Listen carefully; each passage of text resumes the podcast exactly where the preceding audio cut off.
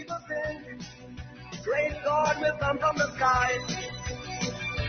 Take away everything and make everybody high.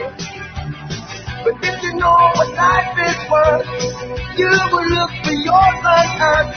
And now when you see the light, yeah, you stand up for your right. Because in the midnight hour, she stand up for your right. With a rebel yell,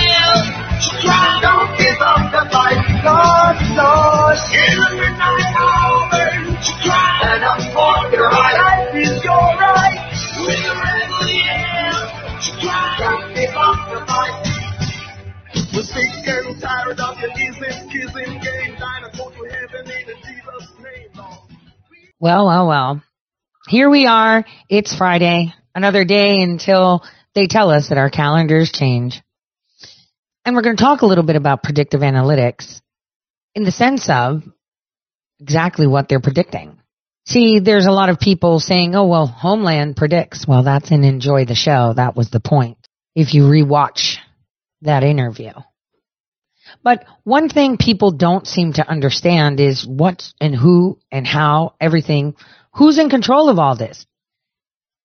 There's havoc. Yeah, but you need to see templates.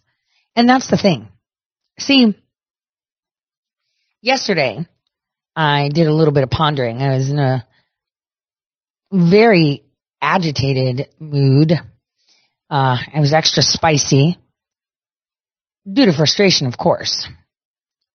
Because the question one should always ask is who, what, where, what's going on here? I'm not understanding who's really in control and what's going on. And that's understandable. Everyone would feel like that. But as I've always said, they always tell you who they are. They always tell you what they're going to do. If I have access to predictive analytics, hmm, do you think others don't? While many of us are awaiting artificial intelligence to enter our life, they're already here. Those technologies are already here. I mean, sometimes you just can't tell the people, oh, this. It's really hard to stomach. I mean, everyone's under the impression that, you know, we went from telephone lines to cell phones in under a hundred years, but we have thousands of years of history of being in the dark. So what happened? Did it start to rain brains? Everyone started to advance very quickly. History paints pictures of leaders of the past. Really weird. And the thing is, it, it's as if they're all following a script. Oh, someone who has clearly said, I have written scripts, very interesting to see that everyone's in agreement. In 2023, there are no scripts. This is why you're seeing chaos. This is why things can't be hidden anymore. Because the way you defeat insurrections, coups of a people run government, or if you are under dictatorship, kingship, a monarchy, or maybe a globalist nation. The way you win that is by educating and changing the minds and the hearts of the people that are part of those nations. Now, while many of us think, oh, well, the whole world is looking to America, yes. But there have been nations across the world fighting the same fight you're fighting, the same fight we are all fighting. And all their leaders, either they be officially in office or not officially in office, have been put through fire. Today when I saw that they released President Trump's tax returns, it solidified something for me as someone myself who has been forged in fire. And I have said this before. You must stand true to the things that you say. If you decide to pick a side, you can't sway. And if you don't sway, evil comes for you and tries to humble you and destroy you with everything they've got. They will take everything and twist it and throw it back in your face. They will hold you accountable for things you haven't even done. Maybe things that have been done against you. And we see that with President Trump. And that, in a sense, today's headlines, oh, they released his tax returns, gave me the biggest sigh of relief. They are humbling him to the ground. They're trying to, that is. Because the good thing is, is that the people can feel truth and see truth. Now, many eyes are starting to see and many ears are starting to hear. So allow me to show you a nation and what is happening there that you don't even hear about in the news. That is executing the things that your fourth unelected branch of government within the United States is trying to deploy on you. Because the United States isn't the only one fighting. And I think it's uh, very important to understand who some of these enemies are. I pray for President Trump for everything he's done and what is being done for him to not have any footing and simply be used against him. They are coming hard. And we'll just sit prettier and watch. Now I just want you guys to listen to a few minutes of a king's message to the UN. In the name of God, the merciful, the compassionate, Mr. President, Your Excellency, Secretary General, Excellencies, Majesties, ladies and gentlemen. At the outset, I would like to congratulate you, Mr. President, on behalf of the delegation of the Kingdom of Morocco on your election to preside over this session. We wish you all success in your endeavors and we commend the work undertaken by your predecessor, Mr. Abdullah Shahid, and we commend the outcomes of his presidency. We reiterate our support to the efforts of the UN Secretary General, Mr. Antonio Guterres, aiming at reforming our organization. We assure him of our support and of supporting his initiatives and proposals contained in his report entitled Our Common Agenda. President, the 77th session of the General Assembly convenes while our world is witnessing multidimensional crises with global intertwined repercussions. Three years after the onset of the COVID-19 pandemic, our world is facing a series of deep and successive challenges and crises. What is preventing us from effectively managing these crises is not the fact that we are not aware of its manifestations and interactions. It is rather the lack of a true political will. The multilateral system is currently witnessing a crisis that we can clearly see on three interdependent levels. The first level has to do with the crisis of values the principle of cooperation and solidarity on which the United Nations was established is being undermined. Narrow national interests are being are given uh, the priority over global humanitarian values. The second level has to do with divisions within international institutions. These institutions have become a theater of a competition that is negatively affecting multilateral global work. The third level relates to the fragmentation of multilateral work in the frame of narrow circumstantial alliances that are not commensurate with the current complicated crisis. The current international circumstances require courage and objectivity in order to answer the following questions. Do we want our organization to be capable of leading the strategic changes and facing the major challenges of our times, or do we want the organization to limit itself to crisis management? Is our organization still capable of reaching a global consensus and finding, finding innovative solutions to tackle the current and future challenges. We would like to say here that those who believe that their own capabilities are enough to contain these challenges are not being realistic. Multilateral work was never a luxury, and the crises we are witnessing today affirm this and prove that the security and prosperity of some depends on the stability and prosperity of all. The Kingdom of Morocco reaffirms its belief that multilateral work should be based on collective interaction and on a consensual approach.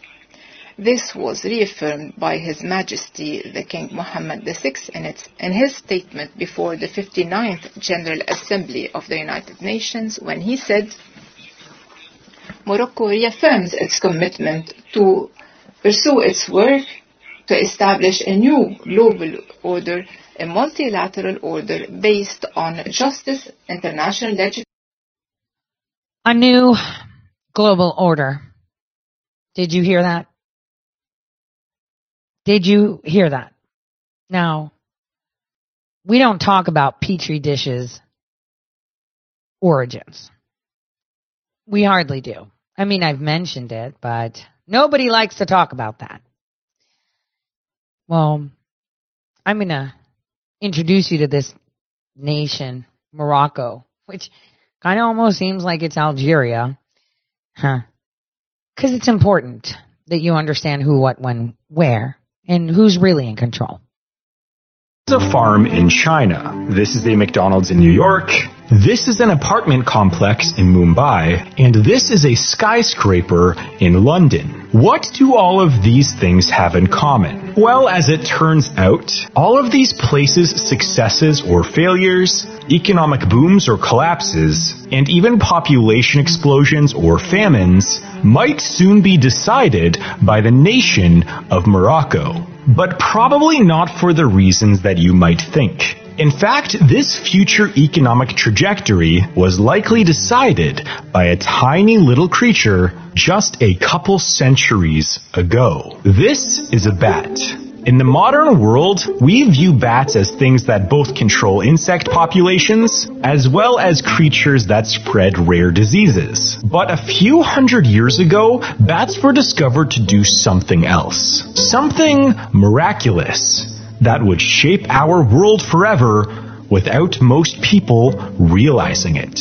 In 1802, the European explorer Alexander von Humboldt was traveling through the Peruvian lands when he discovered something strange. You see, the Peruvian lands did not seem like they were suitable for large-scale agriculture, yet the Peruvian fields were filled with lush and healthy-looking crops and he soon discovered that the Peruvian people had been collecting a substance called guano, which is the excretion of bats and some seabirds, and they were using this by spreading it along their crops for the previous several thousand years. So, Alexander von Humboldt ended up bringing this knowledge of guano significantly increasing food production back to Europe, where soon that knowledge would become a key point of interest to the Western world.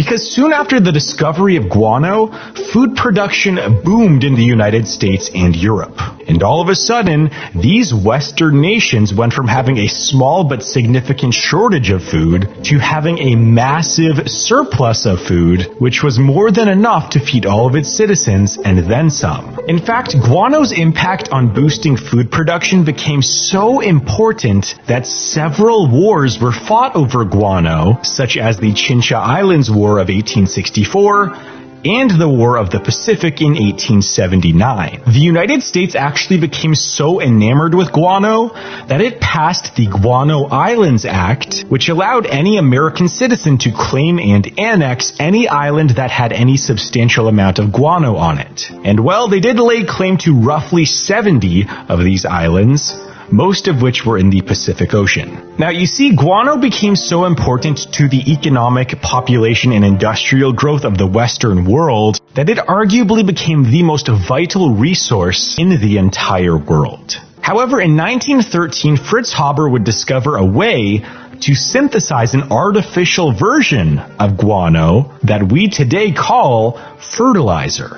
And it was this one event, the discovery of fertilizer, that would go on to be known as the detonator for the population explosion of the world. Soon after, starvation in nations that used fertilizer became rare. The world's population grew from 1.6 billion to 7.7 billion over the next 100 years. Food production and crop yields immediately doubled in many areas that used fertilizer. Nations with typically unsuitable locations to grow food, like northern European countries such as Norway, all of a sudden were able to sustainably grow crops in more areas. And well, eventually every single country's economic and population growth was indirectly caused by the food surplus created from fertilizer. In fact, it is estimated that roughly 50% of all nitrogen in your body is directly from fertilizer that farms use to grow food. And well, that brings us to today. All of this seems great so far. Fertilizer has allowed many countries to grow and in some cases become superpowers of the world where nearly all of their citizens are well fed and have a very little food insecurity. But in 2010, a few scientists began to notice something a little bit worrying. Fertilizer. The compound responsible for a ton of the growth that humanity has seen over the last two centuries might actually be running out.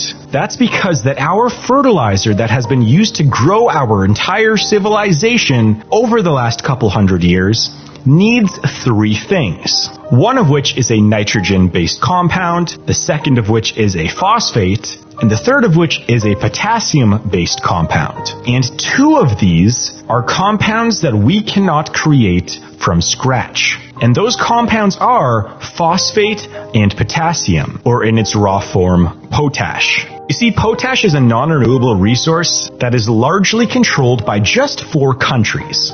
Canada is by far the world's largest producer of potash, with over one third of the world's potash coming from Canada. Russia, Belarus, and China produce between 10 and 20% of the world's potash each, and every other nation in the world combined produces only about 19% of the world's potash. And let's think about that for a second.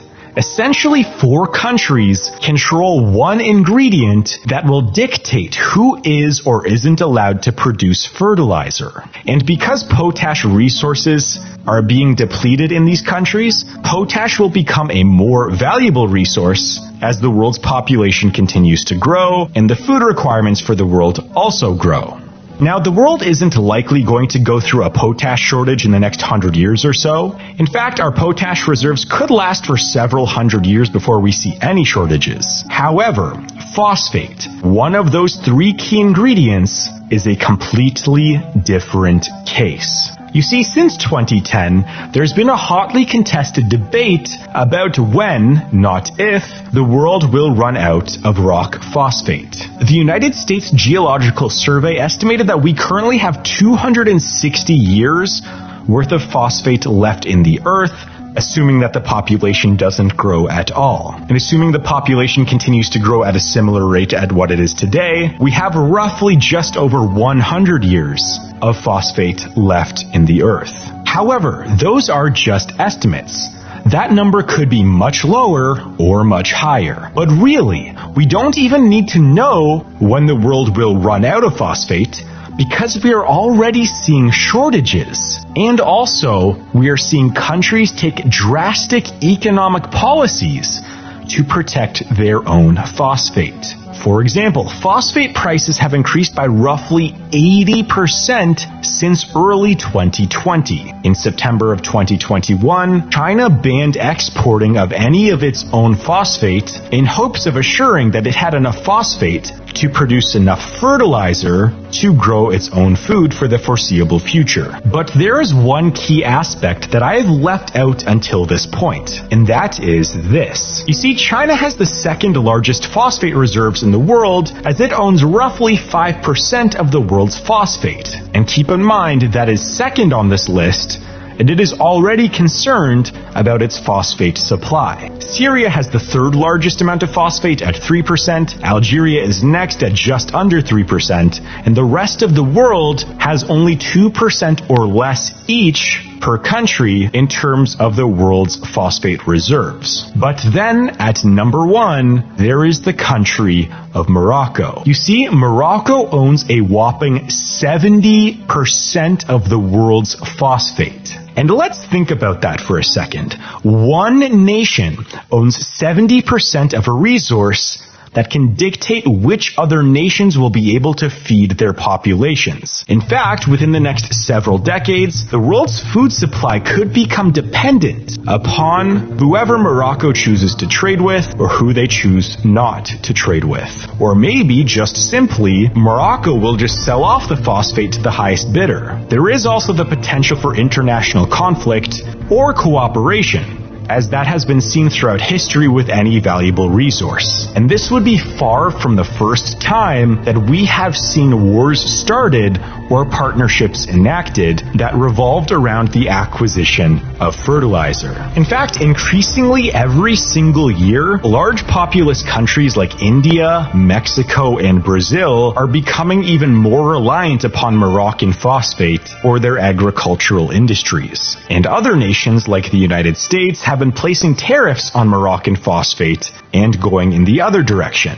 Now it is worth mentioning that peak phosphorus as some are calling this predicament, may not occur as soon as we think. As mentioned earlier, estimates range from seeing significant shortages relatively soon to seeing shortages that occur in several hundred years from now. But this peak phosphorus mentality is actually quite similar to what people were saying about oil in the 1950s. Because back then, many scientists assumed that oil production and reserves would peak around the year 1970. Yet, since then, the world has discovered substantially more oil in places like Venezuela, Saudi Arabia, Norway, Iran, and China. There was also technological innovations for oil, like fracking, which allowed the extraction of oil in deposits that were previously seen as unextractable, because of how difficult it was to, well, extract the oil. All this means is that even though it is predicted that rock phosphates will become significantly depleted over the next several decades, we can't really know for sure. Also, scientists have begun genetically engineering plants to absorb significantly more phosphorus in natural soil to try and avoid the reliance on fertilizer. And so far, those experiments have been minor successes. But at the end of the day, the entire world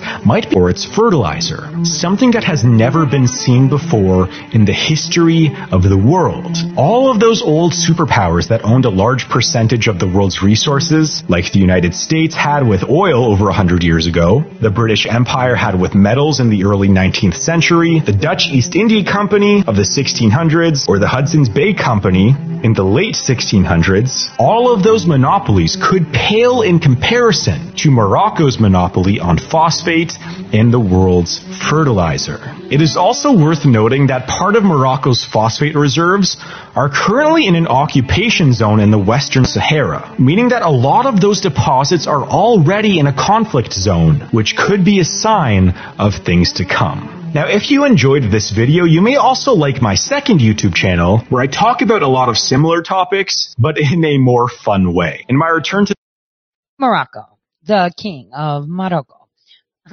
where uh, Barack Hussein Obama arises from. You know, and I say this with um, great confidence. Predictive analytics play a big deal in these things. Here is a little thing put together by uh, an actual Quran and Islam channel. Guys, hold on to your seats.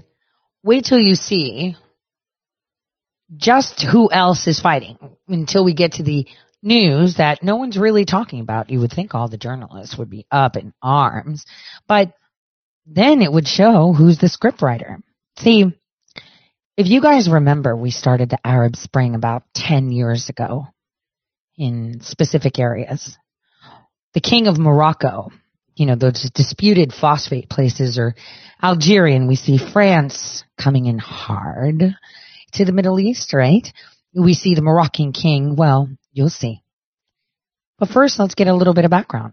People love this kind of stuff. So before we learn about Algeria, and then we could talk about Napoleon and we could talk about all of these things. But let's just keep it simple today. Let's keep it simple to understand what's really going on. Sometimes you have to look at those that do conduct predictive analytics. Here we go. Assalamu alaikum brothers and sisters and welcome to Quran and Islam. I hope you all are doing your best for the Akhirah. Brothers and sisters, you must have heard about the Simpsons and how they make weird stories which actually come true after a few years. Now Allah knows better if it is just a coincidence or if there is a bigger plan behind it. When Donald Trump became the President of America, everybody was shocked. Some people also claimed that the elections had been cheated on since there were a very few chances of Donald Trump winning. But The Simpsons cartoon had predicted this several years ago. Some of the episode's details were strikingly similar to the real life scenes. The Simpsons had also predicted the coronavirus several years ago. They had predicted the use of horse meat in food stalls in 1990s and a huge food scandal came up in the 2000s. A lot of huge food chains such as Burger King had been using horse meat. The Simpsons had predicted the introduction of smart watches 15 years before it actually happened. There are actually several of them, but let's talk about what the cartoons have just recently predicted. In an episode of The Simpsons called The Greatest Story Ever D'ohed, the cartoons have made fun of many religions, but they also have made a cunning, secret prediction, and that is of their Messiah. We know that the Messiah of the Jews is the Dajjal. It clearly means that they are predicting the appearance of the Dajjal. The main character of the cartoons, Homer, is very non-religious. He makes fun of the Bible, Jerusalem, Hazrat Isa and the religious places. So the local priest, Ned, takes him to Jerusalem, which is a holy place for the Jews and Christians. The cartoons have also shown the Muslims praying in Jerusalem and the sound of the prayer call. Most importantly, the main character, Homer, goes into the desert to escape all the religiosity and comes back as the Messiah of the people. He is in a white ihram the one that Muslims wear while performing Umrah and Hajj.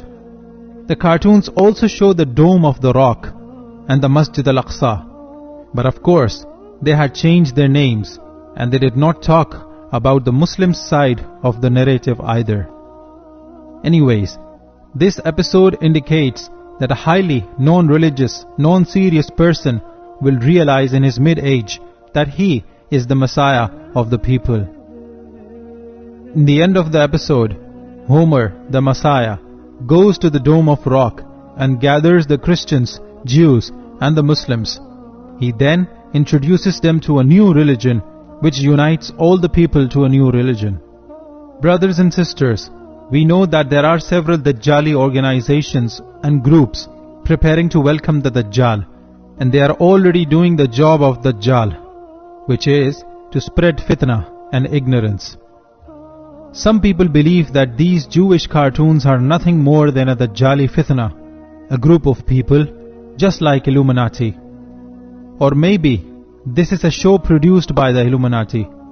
They first spill the beans through a funny cartoon and then the episode and its scenes actually become true. Maybe they themselves are indirectly controlling the major happenings of the world. Otherwise, how is it possible that a cartoon movie predicts so much so accurately. Without doubt, Allah has loosened their ropes so that they can trespass the path of Allah as much as they can. And finally, the superior plan and qudrat of Allah will win. Allah says in the Quran, So, it doesn't matter what Allah says in the Quran.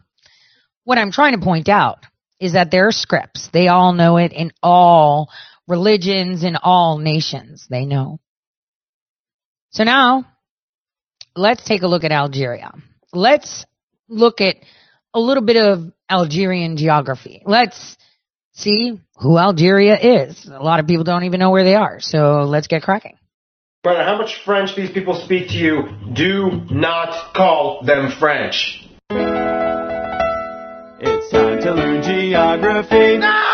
Hey everybody, I'm your host Paul Barbano. Today we're going to talk about Algeria. Let's dissect the flag.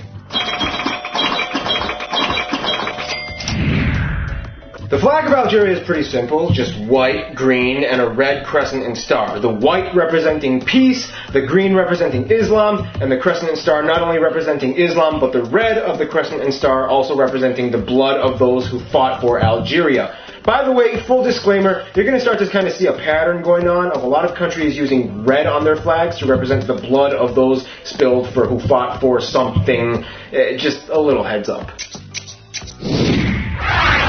As of right now, Algeria is the largest country in all of Africa. That title used to belong to Sudan. However, back in 2011, Sudan split up into two separate countries, decreasing their landmass and giving that title over to Algeria. Algeria is located in the North African region known as the Maghreb, which is basically every North African country west of Egypt. Algeria is also surrounded by six other countries in the area, although the Sahrawi people will tell you that Western Sahara is totally a separate country and it belongs to them, but we'll discuss that a little bit later in this video. And lucky enough, in the north, Algeria borders the Mediterranean Sea, which has played a huge crucial role in its nationalistic development and import-export economy. In fact, out of all the 48 provinces of Algeria, over 90% of the entire population lives in the upper 37 provinces that border the Mediterranean Sea. The remaining 10% living in the lower provinces, which take up a landmass that is about seven times the size of all the upper 37 provinces combined. Some of these provinces, like Tindouf and Ilizi, although huge, barely even have 50,000 people inhabiting them. Now, why do so many people want to live in the north part of Algeria and not the south? We're going to answer that question in physical geography. If you look at a satellite map of Algeria, you'll notice that pretty much the only green part is in the north by the Tell Atlas mountain range. The reason being that this is pretty much the only region of Algeria that has a somewhat mild and wetter climate. And even though this region only takes up a small slice of the entire territory of Algeria, it is so crucial to these people. Only about 3% of Algeria's land is arable. That's not enough for them to sustain themselves agriculturally, and to this day about 45% of their food comes from imports. Pretty much everything south of the Tell Atlas mountain range is Saharan desert.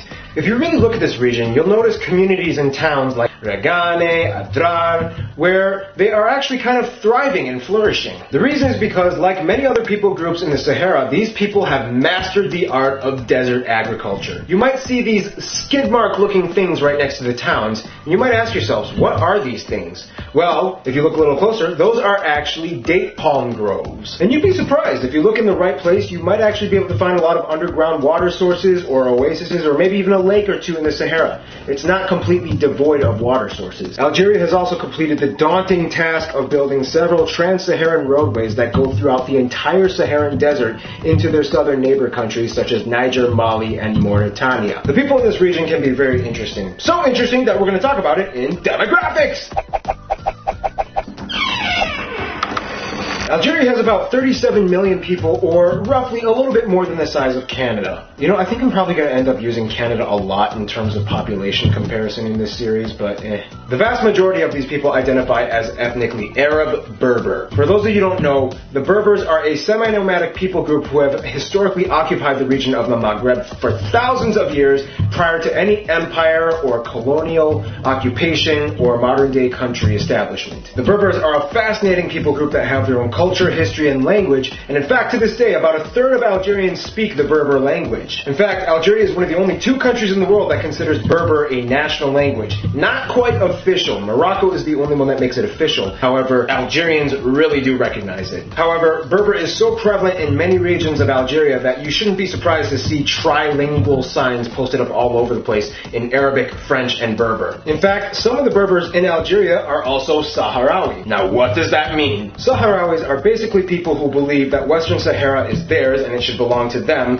and that it should become an independently recognized sovereign nation under their jurisdiction. See, after Spain left in 1975, the jurisdiction of Western Sahara pretty much went into the hands of Morocco and Mauritania. Unfortunately, there was a third party that was not too happy with that, the Sahrawis. Eventually, the Polisario Front was established, or the Liberation Movement for the Sahrawi people in Western Sahara, and they fought against both Mauritania and Morocco. Eventually, Mauritania backed down, and Morocco somehow was able to take control of most of the major cities and resources, and to this day, it remains kind of under autonomous control under Morocco, but the Sahrawis kind of take over the eastern part. It's complicated. Where Algeria comes into play? Well, Algeria kind of gives refuge to the whole Polisario front in the very western city of Tindouf. After all the drama with Morocco and Taiwan is to China as Western Sahara is to Morocco. Mauritania, the only place that the Sahrawis really had left to go was Algeria. You can imagine how that kind of probably made Morocco feel. Which brings us to our next segment, the friend zone.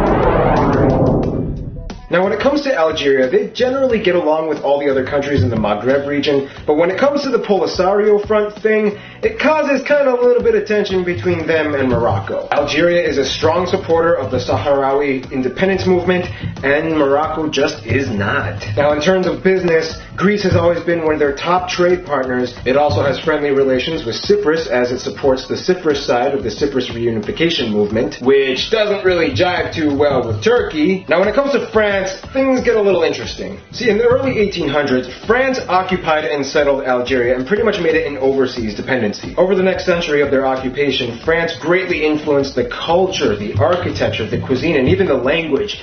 To this day, French is the de facto language of Algeria. However, as you can guess, like most countries in former European colonial empires, Algeria started to kind of fight back. However, after independence, the Algerians kind of realized that the French influence had really permeated their culture so much that they kind of didn't exactly want to completely cut off the French altogether. And despite the drama and historical animosity, Algerians and the French have a relatively well diplomatic relationship today. It's almost kind of like the USA and England. Now, in terms of their closest relationships, Algeria more or less might consider Tunisia and Libya their best friends, considering that both countries support the Sahrawi independence movement, and historically they've had a very rich in cultural similarity and resonance with each other. So in conclusion, Algeria isn't just another North African country, but it's a country that stands for things and survives and builds roads across the desert. You gotta give it to them. Plus they got really good food there.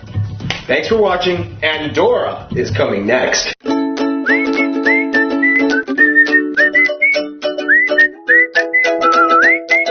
Well, that was from my favorite channel, Geography Now. That was from eight years ago. now you guys can see why Barack Hussein Obama destroyed Sudan. You know, cause it works for the bad guys too. How do you eat an elephant? One bite at a time. And it's like Morocco is leading this orchestra of, I would say it's all almost like ASMR.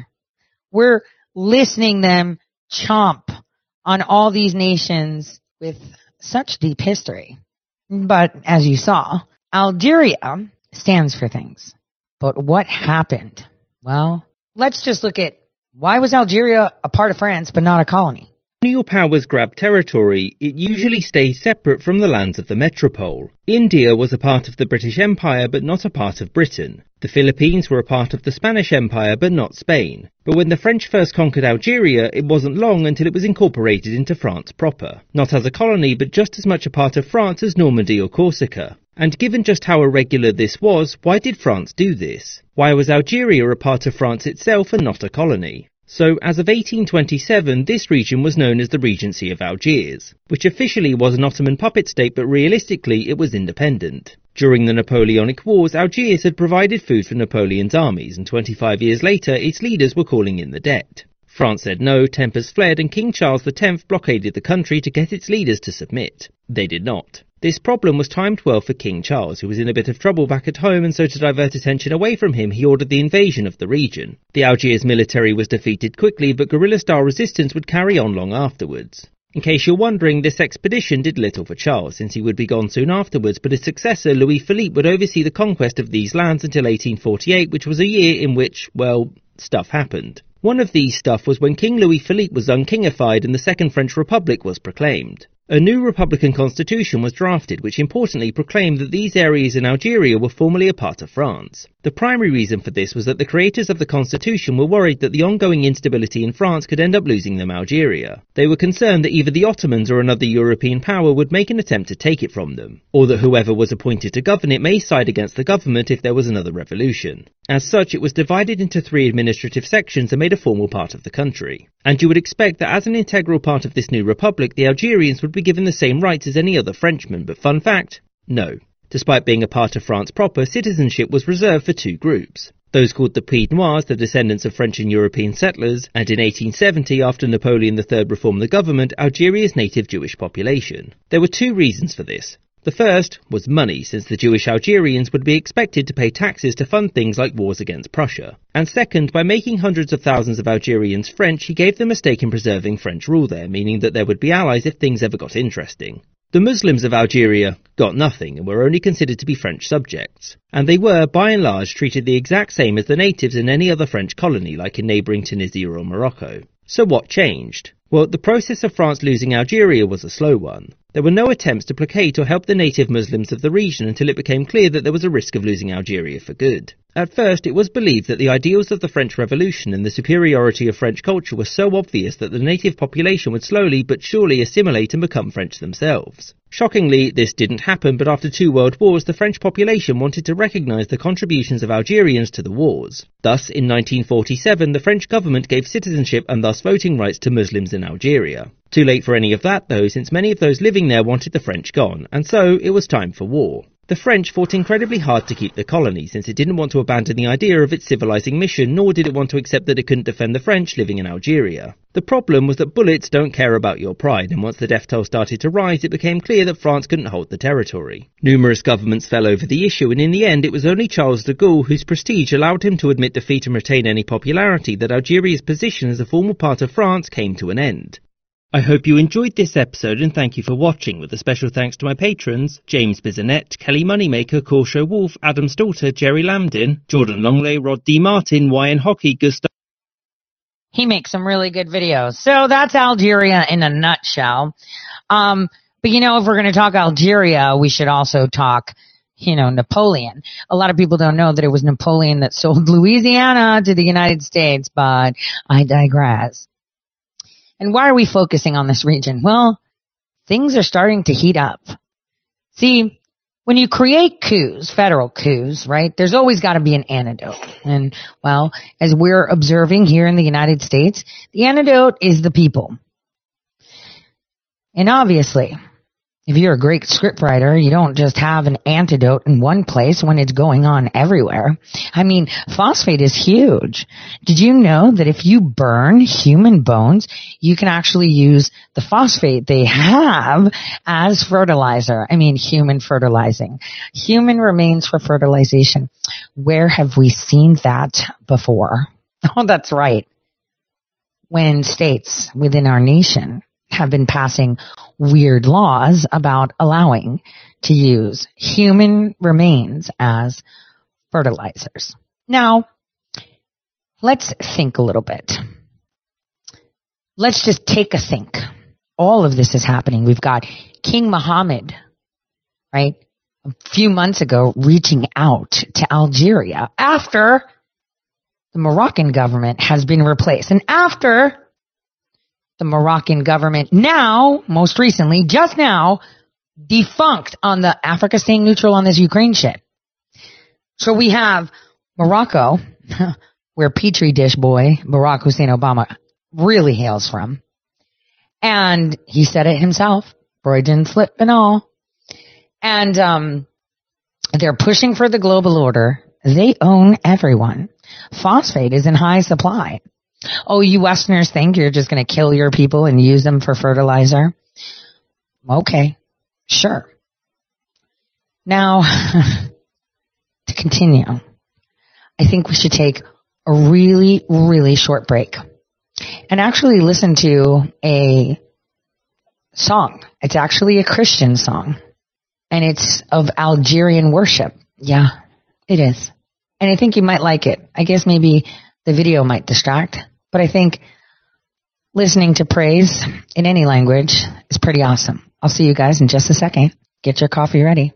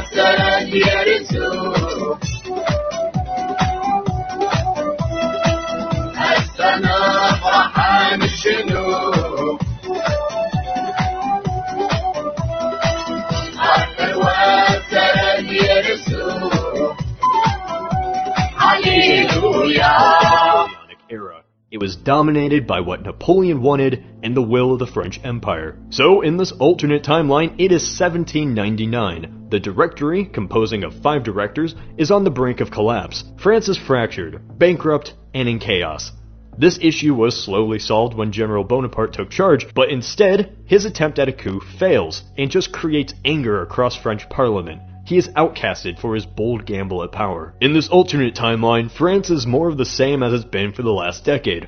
Instability, corruption, bankruptcy, endless wars. There is no French empire that conquered land and installed new leaders. Instead, there is just a country racked with corruption, bankruptcy, and fighting in the streets. This fighting is important to note. Without Napoleon, it's possible France would have just descended into absolute civil war. The policies of the revolutionaries sometimes alienated and openly discriminated against Catholics at times. This anti-Catholic mentality isolated a lot of still devout people who then chose to ally themselves with the old order of the monarch. These tensions might explode in this alternate timeline, as lawlessness consumes what stability is left in France. This isn't too unimaginable. The war in the Vendée in our timeline led to royalists and republicans massacring enemy civilians in the streets. 200,000 people died in this single war. Royalist rebels were a significant problem for the French government. The foreign neighbors still waged war against the fledgling republic, as installing a monarchy back into power is their only objective. Is their only objective monarchy power? Can you see the date 1799?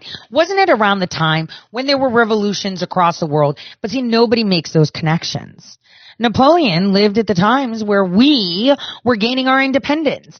Napoleon was doing all of that. And this is an alternate look at what if Napoleon didn't exist? Then what? Hmm. It seems like controversial leaders are painted in broad brushes and then exiled to islands uh, in in the no-fly zone between South America and Africa. So weird, considering it'll be a lot faster if you fly from Brazil to the west coast of Africa. But no, planes are not allowed to fly there. But see, people do not put one and one together. Did you see exactly what was going on? So let's just dabble a bit in this alternate timeline, just for a little bit, and come back to this one. The specifics of these alternate wars and politics I can't really say, but it's easy to assume it'd be the same players as the first through seventh coalition, so that's not much of a shock. By removing Napoleon, it's entirely likely new players could have come into influence in France, maybe have their own policies like Napoleon or Robespierre, we're predicting from 1799 onwards, when it's possible in the turbulent French government, things could have changed very fast. It's pretty much certain the rest of Europe would have invaded once France became too tired to fight back, and reinstall the monarch back to the throne. In this alternate timeline, without Napoleon, the Napoleonic Code would not exist. Shocking. But what is the Napoleonic Code? Before the French Revolution, laws and the interpretation of those laws changed entirely on where in France he went. Some factions held some control over some laws, others in other laws. During the Revolution, abolishing this was considered, but never put through, until Napoleon. The Napoleonic Code was a clean slate, a secular and classless interpretation of the law and justice under it.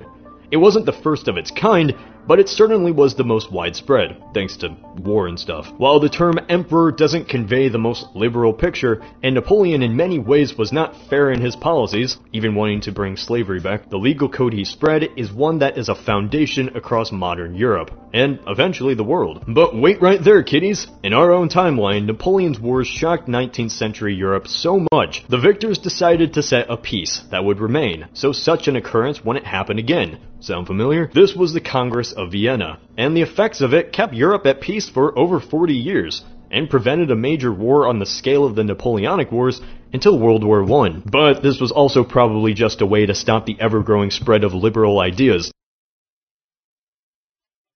Hold on a second. Hold on a second. So Napoleon was around in World War One, right? whatever.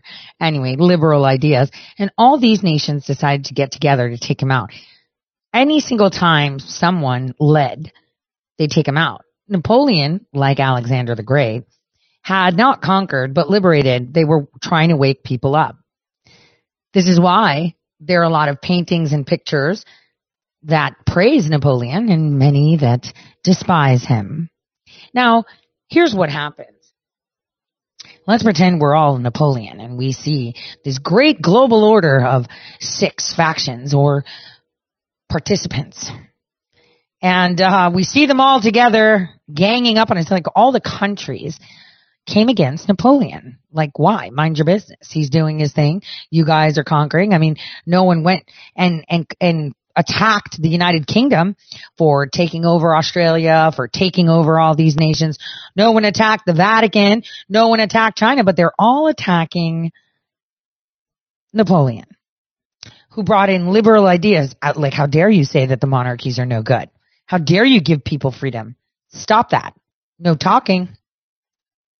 Liberal as in against monarchies and authoritarianism, that sort of communist stuff, you know? In this alternate timeline, without Napoleon, this council never happens. And ironically, isn't good for conservative monarchs, as revolutionary fervor and liberal nationalism go unchecked across Europe. The early 19th century would not see peace, but a period of massive upheaval and competition through war. So what does this change? The unification of Germany and Italy. Let me explain. Napoleon in our timeline destroyed the Holy Roman Empire, which at the time was basically just a united band of German kingdoms and small states which had existed for a thousand years but lost its luster. These numerous states were kingdoms, princedoms, free cities, and every little monarchy you can imagine. Napoleon came in, broke their toys, and simplified the borders, creating around 30 larger but simpler states under French control, known as the Confederation of the Rhine. While French dominance didn't last, the simpler borders did, under the new German Confederation. So while under French occupation, Germans began to see themselves along nationalistic lines, thinking, wouldn't it be great if we couldn't get invaded so easily? In our timeline, liberal revolutions in 1848 spurred for calls of unity. But the question was, who would lead this new Germany? Well, Prussia, that's who. And Prussia wanted a Germany controlled by Prussia. By the 1870s, Prussia had taken most of Germany, beat Austria and France, and declared a new German Reich in Paris after beating the French, setting the stage for everlasting friendships and love, of course, all thanks to Napoleon's occupation in the first place. In this alternate timeline, without Napoleon, the Holy Roman Empire still struggles to continue on throughout the 19th century, including all the political squabbles inside of it.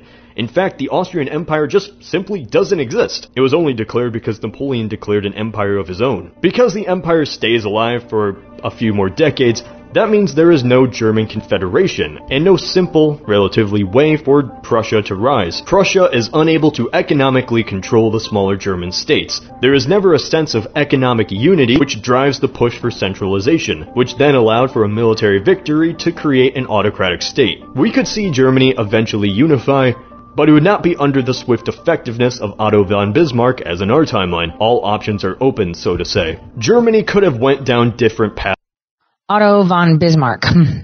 Same Bismarck family that founded the Dakotas and then it became just North Dakota. Just pointing out a few things, you know, when dictators run, they run. South America, North America, you know. Remember, the first intelligence service was founded by the likes of Rothschilds and Vanderbilts. If you watched Enjoy the Show, you would know that when unified, either an Austrian dominated state with less centralized control, a liberal constitutional German monarchy, like attempted in 1848, same flag too, or the autocratic militaristic Prussians who, through blood and iron, conquered their neighbors. Without Napoleon, the odds aren't simply put in Prussia's favor anymore. Your future is anything you make it. Now, Italy shares the same story too. Napoleon destroyed many of the connections to the feudal powers on the Italian peninsula, simplifying the many entities into larger and more generalized states. This laid the groundwork for a sense of nationalism that, just as in Germany, allowed for a single state to unify and conquer the rest, this time Sardinia. Both countries just became larger examples of their previous kingdoms. In this alternate timeline, without Napoleon, feudal lords still hold far more influence, and unification just never happens. The formation of Germany and Italy changed Europe forever. While good for the people that lived there, it directly led to the world wars. Remove Napoleon, you remove the entire unification wars. You remove the spread of Prussia, the rivalry and hatred between France and Germany. The entire 20th century is not just different, it is completely unrecognizable. It could change in ways that I can't even predict. Remember that whole Peninsula War? And how that kicked out the Spanish and Portuguese monarchy? Well, by doing that, Napoleon kicked off a series of revolutions across Latin America, as many across the New World did not see Napoleon's brother as the true king. Very, very, very long story short, this set in motion a series of revolutions which resulted in the independence of all of Latin America from Spain and Portugal, just two decades later, except for Cuba and Puerto Rico and a few other places. In this alternate timeline, with Napoleon never coming to power, he never invades Spain.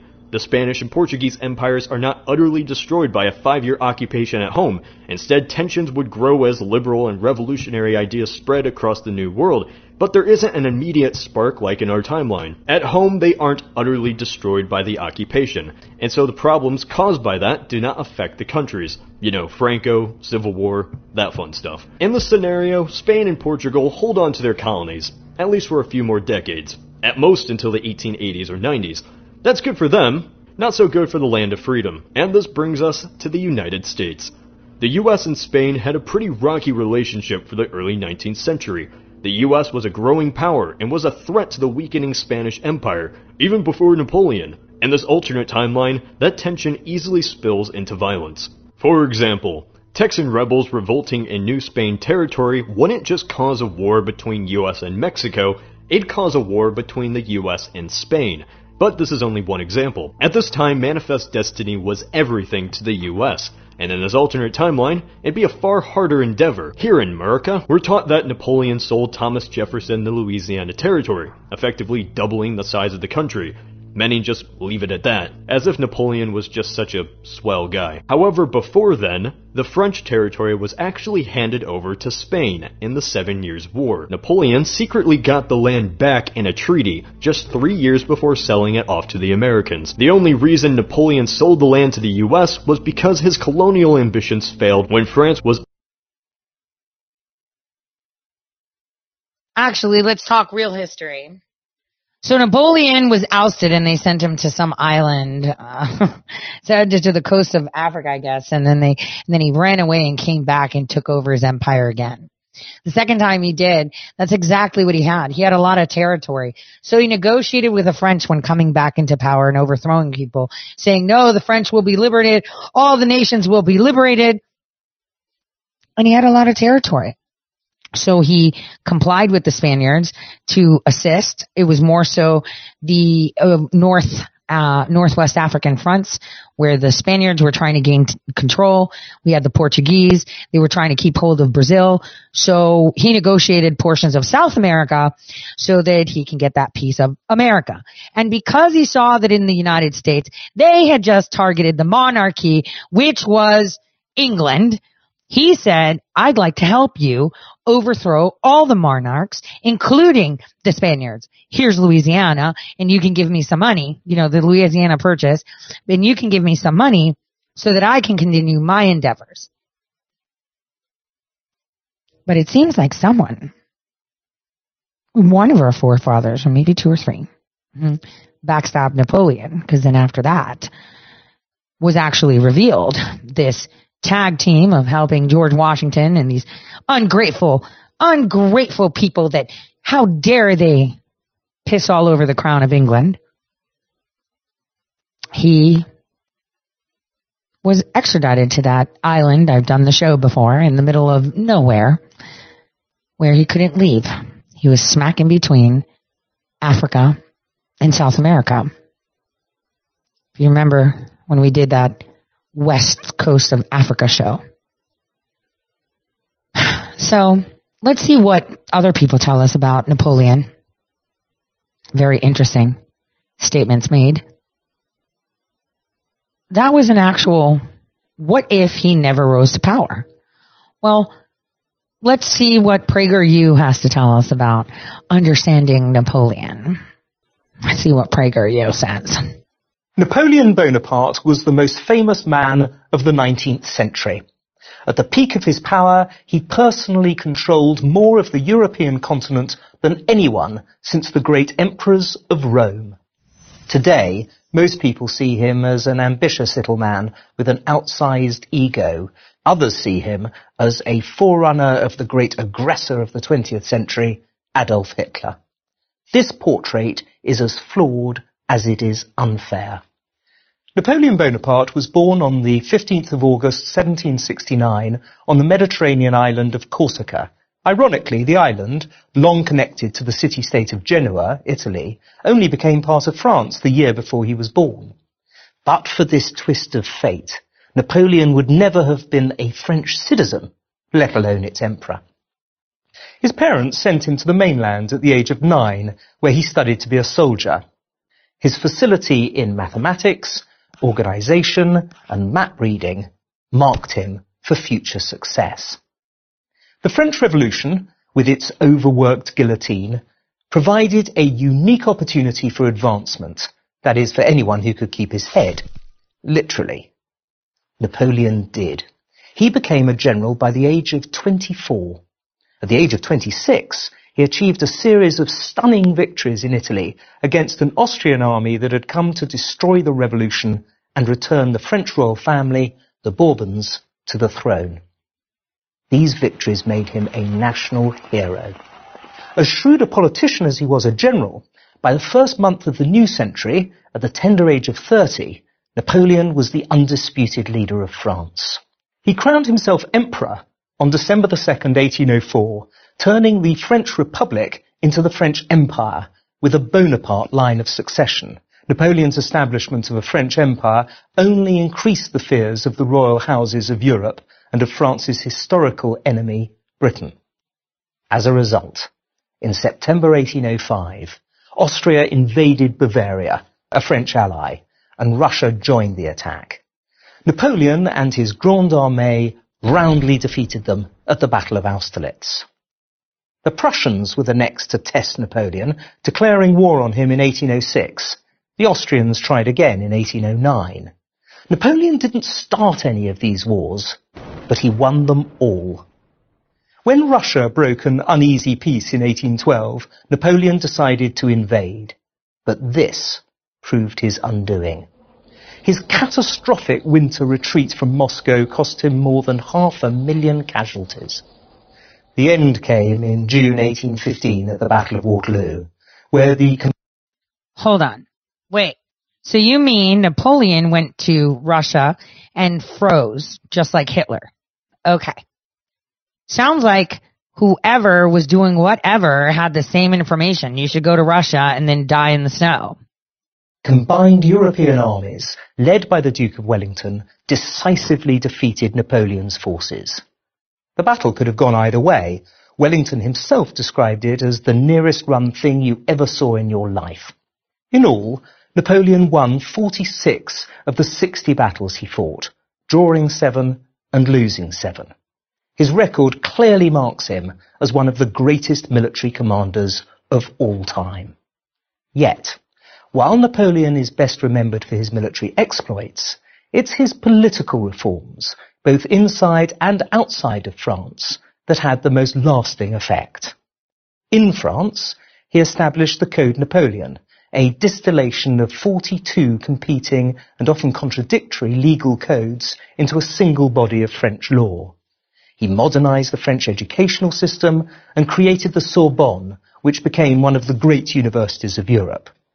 He promoted a building boom in Paris, a city whose architecture continues to enchant us. The bridges he built across the Seine and the sewer system he constructed beneath the city still function today. To Europe, Napoleon brought the best fruits of the French Revolution, concepts of equality and meritocracy. He liberated the Jews from the ghettos to which they had been confined for centuries, leading to an explosion of artistic, scientific, and economic innovation from this long oppressed minority. It's hard to assess Napoleon because he was responsible for all these good things while also being responsible for much that was bad. But we can say this with certainty. To compare him to the murderous, oppressive dictators of the 20th century, like Hitler and Stalin, or their tin pot versions like Saddam Hussein or Colonel Gaddafi, is a gross injustice. Napoleon was sui generis, unique unto himself, and proof positive that one man, given the right circumstances, can change history. I'm Andrew Roberts for Prager University. Thank you for watching this video. To help you videos Isn't free, please consider making a I think that's really interesting, isn't it? I think it is. But we can't talk about Napoleon and not do this.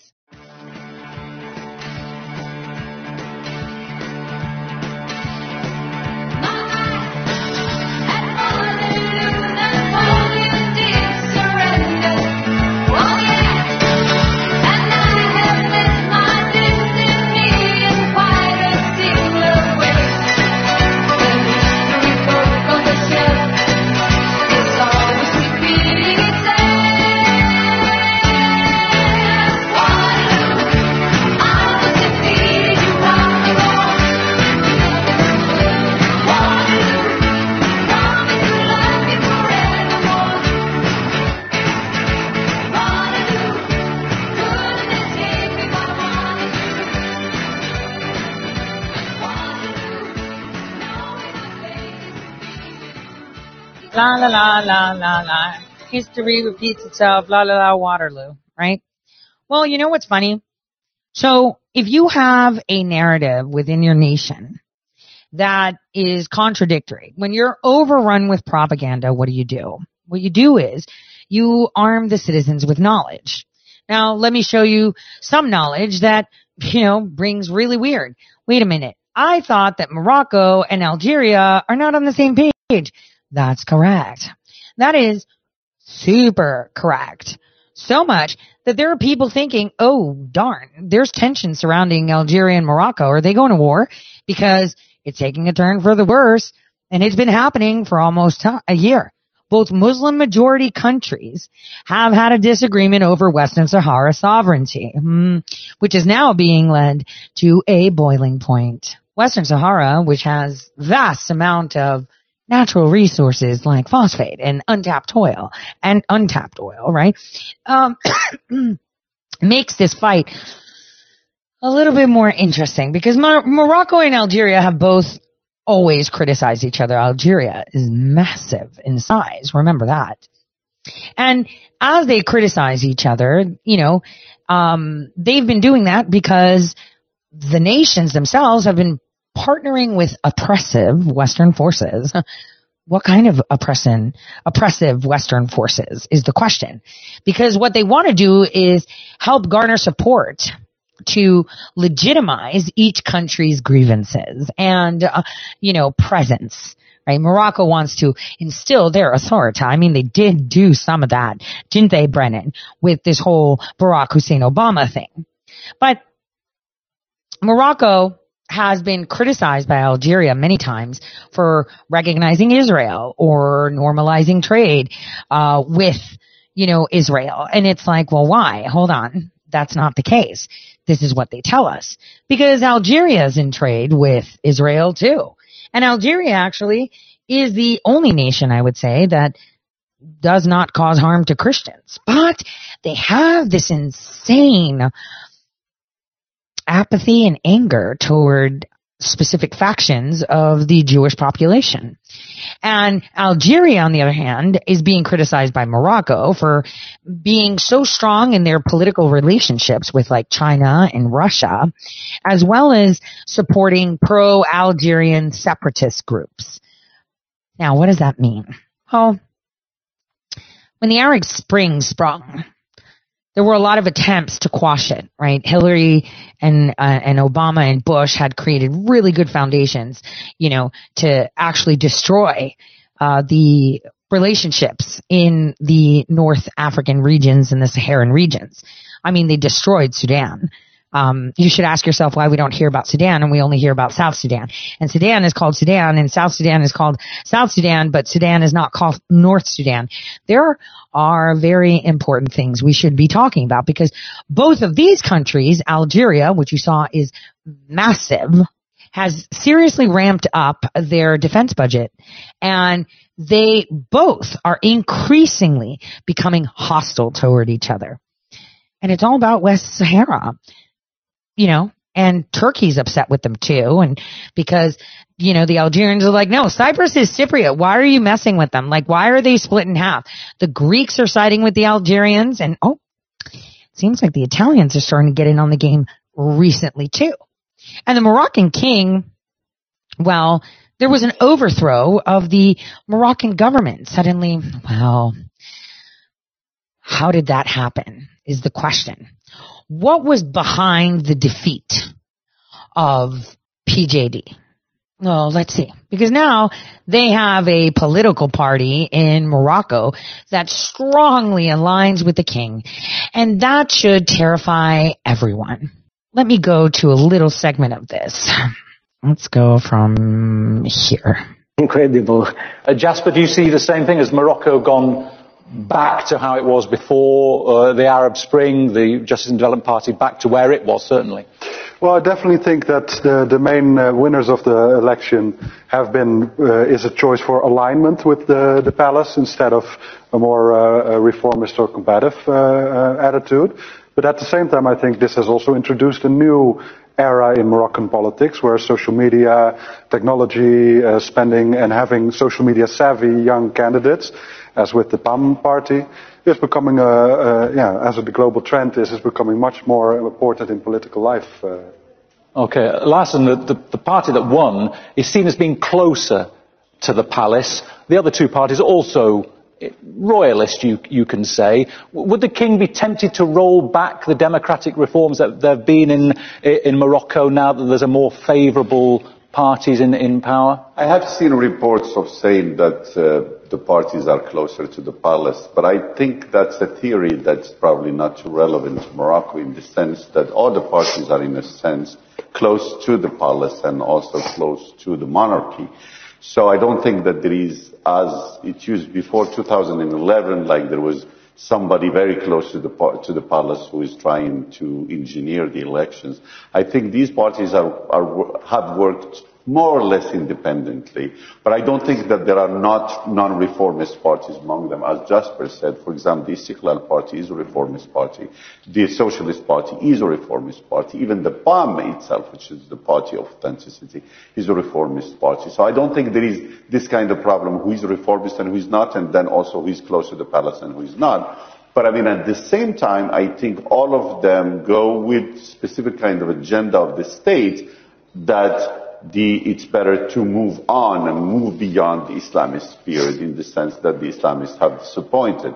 I mean, like grandly in terms of like, uh, I mean, like delivering to the population, delivering on their promises. So I think there is that kind of, off sense that, that but, but, but, but to go back to what has been said, I mean, with regard to why the PJD fell, I mean, like it's, it's, it's, it's internal divisions within the PJD itself, but also I think the PJD has run out of, of any kind of legitimizing discourse. Because in 2011 it ran against like the deep state and also corruption and all of that. In 2016 it ran also against those forces that that, that prevented the, the Islamists from, from doing their work. But I mean, 2021, oh, wait there a minute. no rallying cry. Wait a but minute, wait a minute. Time, they went up against the deep state.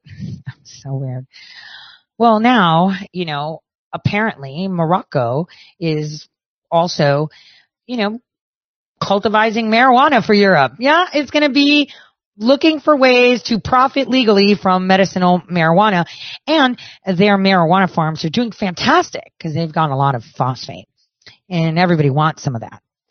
But the thing is, the most of the phosphate is found in Western Sahara in Algeria. So here's where we are starting to see movement. I've been watching the media and no one in our media is talking about this. And this is quite important. Very important. For his 23rd anniversary as King of Morocco, Mohammed VI reached out for reconciliation with Algeria. Relations between the two countries have been strained for several months over the disputed territory of Western Sahara. I would like to stress once again that the borders that separate the Moroccan and Algerian peoples will never be barriers that prevent their interaction and understanding.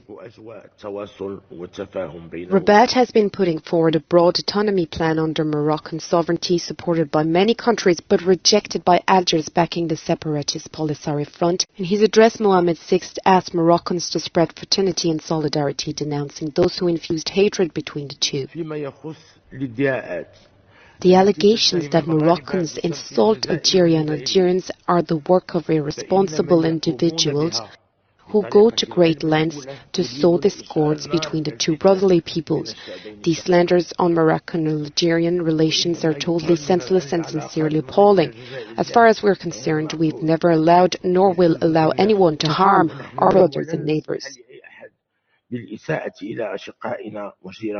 Last year, the king had already chosen to address a message of peace to its neighbor. An unsuccessful attempt, as in August, Algeria cut diplomatic ties with Morocco, accusing it of hostile actions. A call for solidarity directed towards Morocco's direct neighbors in Algeria, which cut off ties with the kingdom one year ago. In a speech, the King of Morocco emphasized not the spat with the neighboring state, but brotherhood. The allegations that Moroccans insult Algeria and Algerians are the work of irresponsible individuals who go to great lengths to sow discord between the two brotherly peoples. These slanders on Moroccan-Algerian relations are totally senseless and sincerely appalling. As far as we are concerned, we have never allowed, nor will we allow, anyone to harm our brothers and neighbors. The relations between the countries are strained. Algeria broke off diplomatic ties with Morocco in 2021, citing, quote, hostile acts. One of these acts were forest fires in Algeria that the country blamed on Morocco. Another was the wider dispute over the Western Sahara, where Algeria backed the Polisario Front in its demand for a referendum to decide the future of the territory, while Morocco claims it as part of its own land. Ahead of Morocco's normalization of ties with Israel in 2020, the United States acknowledged Morocco's sovereignty over the Western Sahara. Algeria, on the other hand, is a staunch ally of the Palestinians and does not officially recognize the Israeli state. In all cases, Algeria refuses to submit to unacceptable behaviors and actions that it strongly condemns. Algeria has decided to cut diplomatic relations with the Moroccan kingdom starting today. The new Moroccan charm offensive is not likely to change the Algerian government's stance. As long as substantial disputes such as the conflict over Western Sahara are not resolved, it will be difficult for Moroccans and Algerians to see each other as brothers, irrespective of what the king says. Fascinating. Super fascinating. Well, let's see what, you know, the mainstream media has told you about Algeria. Well, Algeria, Morocco, they're all intertwined again. Territories. Here's what Middle East Eye wanted to tell the world two years ago. 22nd, one year ago, Algerians took to the streets demanding change.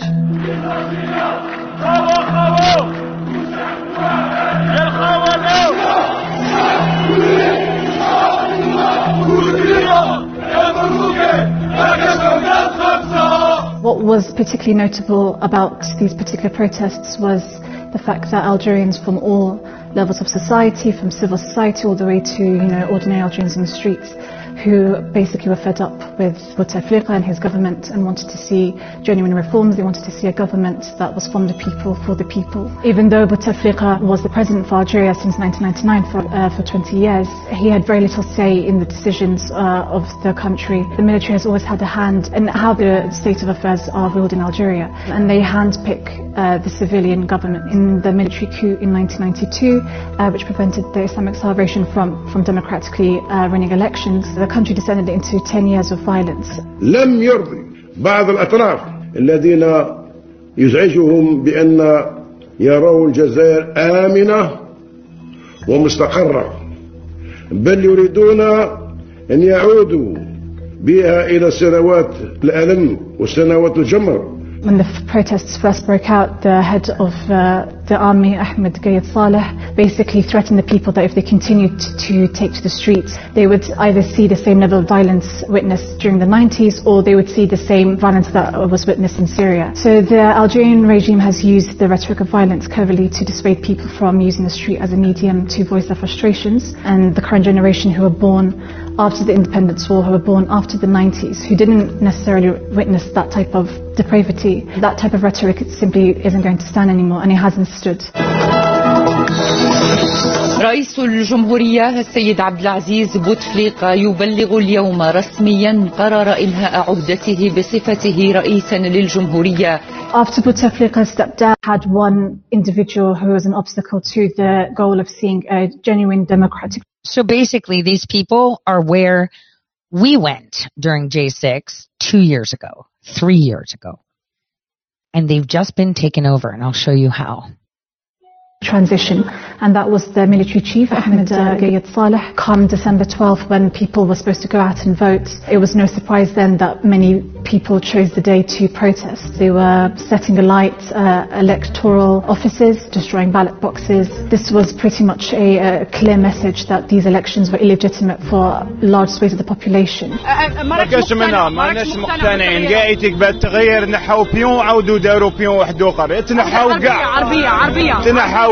Abdel Majid Tebboune emerged victorious in the first round of elections with 58% of the vote, uh, even though participation rate was extremely low, below 40%. Tebboune served under Bouteflika. He was appointed uh, prime. Guess who rigged those elections? That's right. I hope you guys are paying attention. Because here is where, you know, like I said, you gotta watch the Mediterranean because it's heating up. Here's where you see the writing on the wall. Hold on. Let me show you what Morocco just did. Just a little bit over a week ago. By deciding to permit the transfer of its upgraded T-72B tanks to Kiev, Morocco has finally broken Africa's neutrality in the ongoing conflict in Ukraine, making it the first African nation to offer military support to Ukraine. This report has been speculated by French, Czech, and Ukrainian statements and will undoubtedly deal a distinctive blow to Russia's efforts to foster African neutrality. Morocco's action appears to have been prompted by pressure from the US and the European Union, because according to reports, the transfer of 90 T-72B tanks to Ukraine, along with spare parts and other components, was reportedly approved by the Moroccan government at the request of the US. These tanks are being heavily modernized by the Czech company Excalibur and are being diverted to Ukraine. Excalibur Army's commercial director, Richard Kubina, allegedly told local media that the company received a large order for the modernization of up to 120 T-72 MBTs from an African country, without naming any country. The company stated that it would send 90 African tanks to Ukraine as part of a $97 million contract funded by the United States and the Netherlands, and also discussed the possibility of purchasing an additional 30 units next year. According to the War Zone, the United States and the Netherlands agreed to split the cost of refurbishing 90 T-72Bs for Ukraine.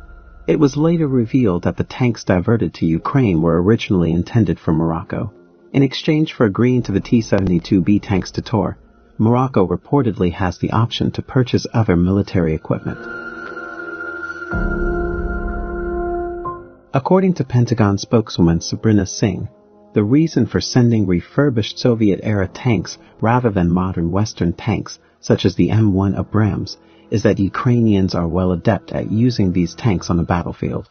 She added that introducing new main battle tanks was going to be extremely expensive, time sensitive, and would be a massive undertaking for Ukrainian forces. Even so, while the T-72 is part of a family of Soviet-era main battle tanks that went into production in 1969, the T-72B is a modified version with a new gun, armor, improved stabilization and firepower, as well as night vision and crew protection. Morocco, which is known to have at least 60 T-72s in storage and buys more than 90% of its arms from the U.S., has not issued an official confirmation. The majority of its inventory is made up of much more powerful American main battle tanks. It is worth noting that Morocco itself has a long-standing feud with Algeria, which has a particularly close relationship with the Kremlin. As a result, the Moroccan kingdom may be more impervious to Russian influence than others. Russia has made significant investments in efforts to maintain the African continent's neutrality and perhaps tilt its affinity towards the Kremlin. These measures have included the unveiling of five so-called Russia houses in Africa this fall in an effort to increase the nation's influence and an ongoing propaganda campaign that highlights the Soviet Union's support for anti-colonial movements in the 20th century. It is clear that the Kremlin values this support, and it is simple to understand why. Africa as a whole has served as a fruitful ground for Russian arguments. In fact, a total of 28 African nations, including Morocco, did not participate in the first significant United Nations vote after the invasion to denounce Russian aggression. Also, when the UN voted in April to suspend Russia's membership in the Human Rights Council, only 10 of 54 African states supported the resolution, 9 opposed it, and 35 abstained or were absent. And again when the United Nations passed a historic resolution requiring Russia to pay reparations to Ukraine in November, five African countries voted against it, while 27 abstained. But this does not imply that Africa has been unconcerned by the conflict. For one, it is no secret that Ukraine supplies half of all sunflower oil, 10% of the world's wheat, 15% of its corn, and 13% of its barley. Hence the conflict and the ensuing Russian blockade have been of paramount importance. After all, astronomical food prices and spiking inflation rates have become the crux of revolutions.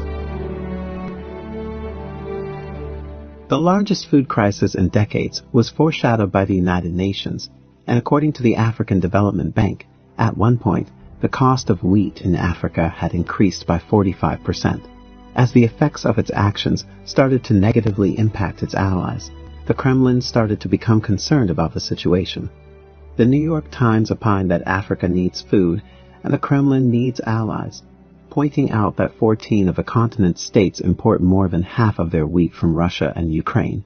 Notably, the leader of the African Union attacked Western sanctions while in Moscow in June, addressing Putin as Dear Vladimir.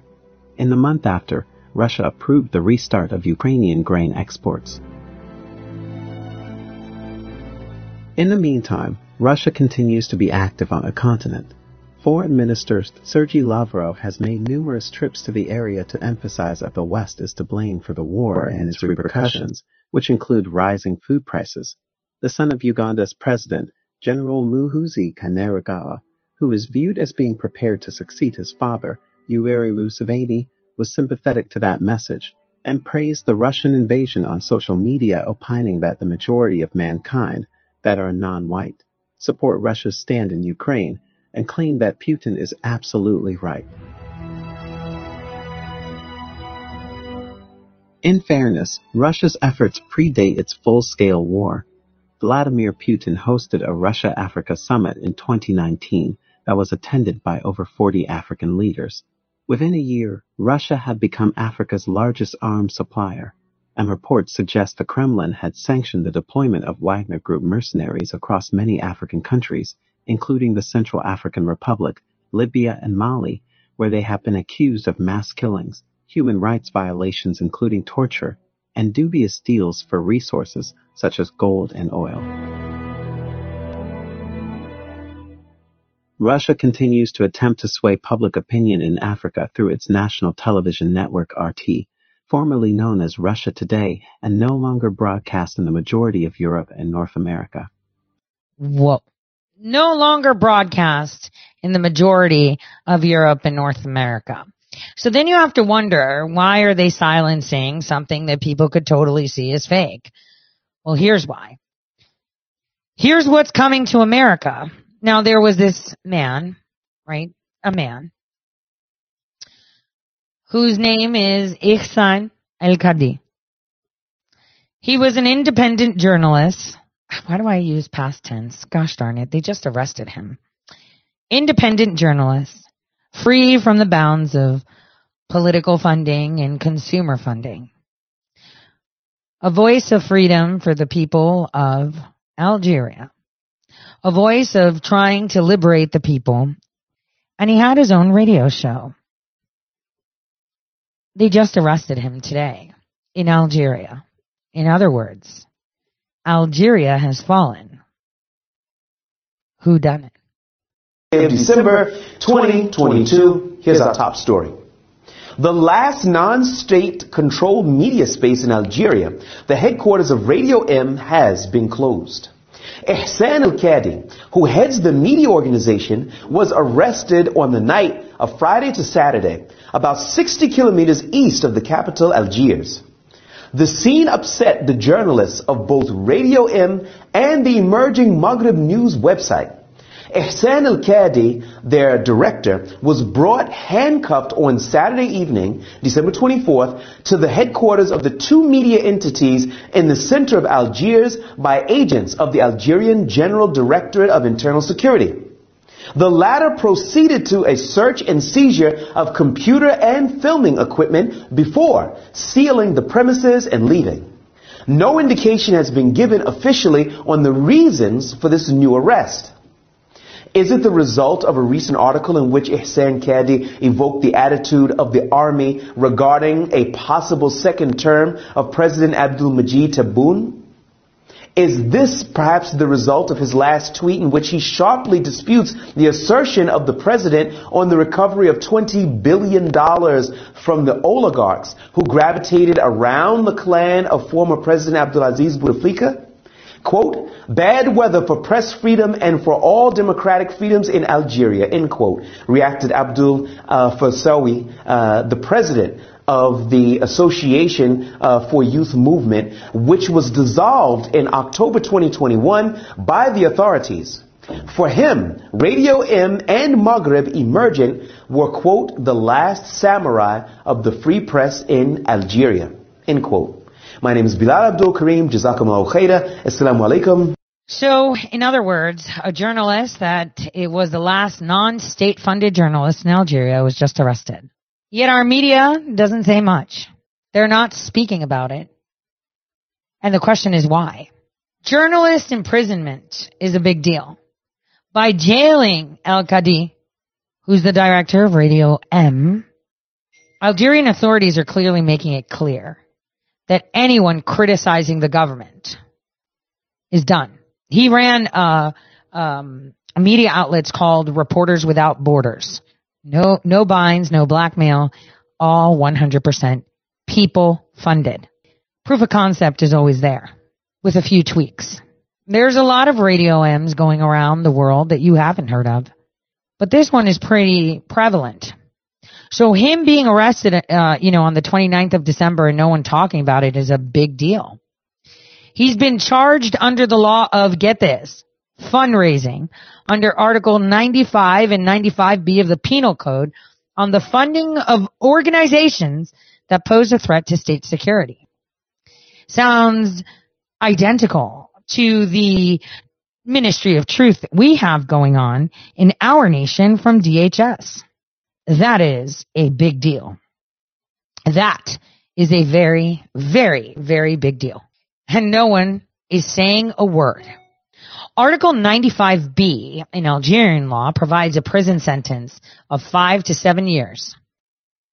And it really clearly means that you're inciting or performing acts likely to undermine the security of the state. Security of the state is that, yo, you're rigging elections. This guy is aligning with Morocco. We, the people of Algeria, wish to remain independent. We, the people of Algeria, support West Sahara. But you know, Morocco just gave a couple tanks. I mean, America and France said, hey, Morocco, if you send that, maybe we'll give you West Sahara. We'll acknowledge it. You can have all the phosphate and you could be super in power. And it's like, someone should remind the Moroccan king how that worked out for Chavez. Someone should remind the king how that worked out for a lot of other leaders that were promised, you'll have a seat at the table with the big boys. You can take over. Now, Al Qadi's lawyer and his family, you know, don't understand the link between what they're saying and, you know, uh, how his journalistic actions are causing this. It's horrible because in placing him in detention, the authorities are clearly deciding to take draconian, you know, a muzzle to anyone saying anything. They're so upset. And just so you know, the Reporters Without Borders um, of, that are represented in North Africa in general are seriously concerned because this has now sealed the deal that Algeria is moving against the Algerians. They didn't come at him at one go, this reporter. They actually had interrogated him and questioned this reporter, I think somewhere around October, November this year. It was before Thanksgiving, I believe. And, um, even in 2021, on the eve of the elections, he was detained for 30 hours so he doesn't disrupt elections. Are you paying attention? He was held in prison for 30 hours so he doesn't disrupt elections with his radio show telling people what to do. If you remember, you saw them chucking ballots out the window and torching the place. Well, this leadership in Algeria is not lining up with what the Algerian people want. And that's pretty insane. They're taking it back to the Hirak protest anniversaries that happened years ago. Um, in fact, a year ago, hold on, France, 24. 24 TV actually did a thing. Hold on, let me pull it up. Here. Walid Nekkiche's testimony has shocked many in Algeria. This pro-democracy student said he was tortured and sexually abused by members of Algeria's national security services. وهما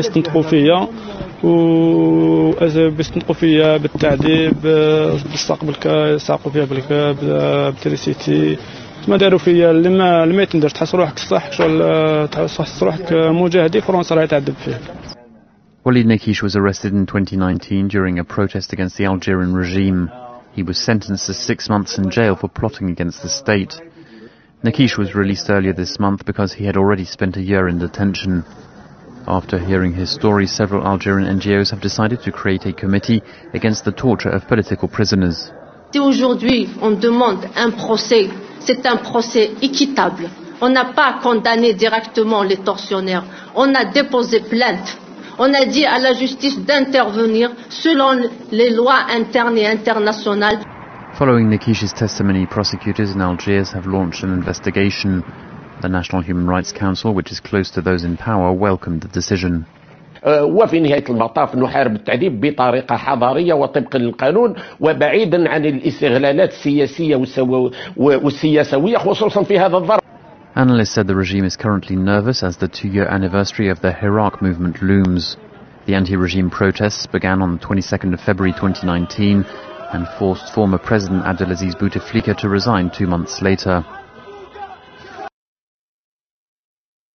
Placed, the guy they placed couldn't keep the, couldn't keep him in check, so they just replaced him with someone else, who was his understudy. What? And then the people are complaining about that. So how dare you speak against our corruption? How dare you? We will throw you in and that is it.